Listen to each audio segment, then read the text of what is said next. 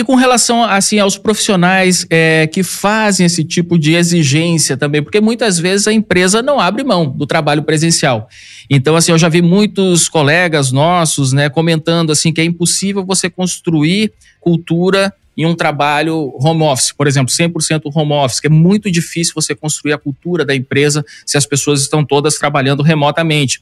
E aí, como você bem falou, né, que no trabalho você tem essa interação, na própria hora do cafezinho, enfim, os valores da empresa estão permeando ali aquele ambiente. Né? Então, essa importância também né, do trabalho presencial na construção da cultura daquela empresa. E aí algumas pessoas simplesmente estão se recusando. Bom, se não for híbrido ou se não for remoto, não interessa para mim. E muitas vezes essas pessoas também ficam um pouco limitadas com relação às opções né, de carreira, onde é que elas vão trabalhar, enfim. O que, que você recomenda aí, Fernanda, nesses casos? Tudo é uma questão, como eu falei, de se autoconhecer e dos riscos que a gente vai tomar.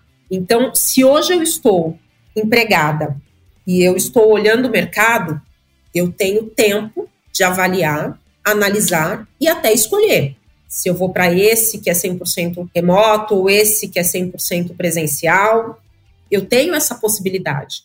Agora, se eu estou disponível no mercado e eu tenho o meu fluxo de caixa afetado, eu preciso rapidamente de uma recolocação. Ou seja, a minha possibilidade de escolha, ela já não é tão grande. As contas estão chegando. E aí, como é que eu vou administrar, como é que eu vou gerenciar esse meu fluxo de caixa? Então, também do lado do profissional, precisa existir uma flexibilidade e esse olhar para o momento da vida que ele está. Porque senão a gente fica esperando só o que é o perfeito para mim, e o perfeito ele não vai existir muitas vezes. Ah, eu quero um trabalho que seja a dois quilômetros da minha casa, 100% presencial e que me pague 200 mil reais por mês. Fantástico. Ele existe? É difícil, né? É difícil. Então, é, a gente tem que ter alguma certa flexibilidade, a gente tem que se adaptar e a gente tem que ser coerente também, né? Existem atividades que não tem como ser 100% remota. A pessoa precisa estar lá no ambiente de trabalho dela. Outras já sim, já trazem essa possibilidade. A gente descobriu como é que a gente trabalha no nosso dia a dia, mesmo estando em casa. Né? No meu caso, por exemplo, embora eu tenha uma equipe de 21 pessoas, eu ainda gosto muito de entrevistar os candidatos. Né? Quando eu recebo um bom currículo, é, eu olho e falo, poxa, eu quero conhecer essa pessoa, eu quero bater um papo, eu quero me aproximar dela. Essa entrevista eu consigo fazer de uma forma virtual. Mas se de repente eu tiver que ter uma avaliação melhor desse profissional, eu quero entender como é que ele vai se comportar em algum tipo de case, isso dificilmente eu vou conseguir analisar através do virtual. Então eu vou convidá-lo para ir até o nosso escritório, ou eu vou até o escritório do meu cliente, por exemplo, até para conhecer as dependências do meu cliente e saber qual que é o tipo de candidato que essa empresa precisa, o que, que faz sentido, o que, que não faz.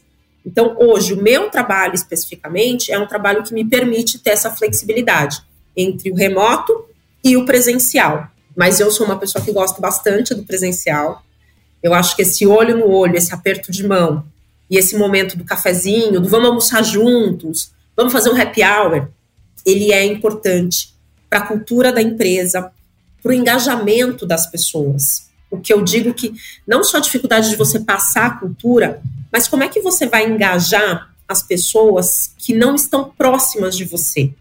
Eu tenho pessoas da minha equipe, por exemplo, que são de Curitiba, que são de Recife, que são de Fortaleza. Quando eu me reúno com o pessoal uma vez por semana aqui em São Paulo, eu tô ali no dia a dia, eu tô engajando, eu tô ouvindo o que as pessoas estão fazendo, tô falando, como que elas estão fazendo.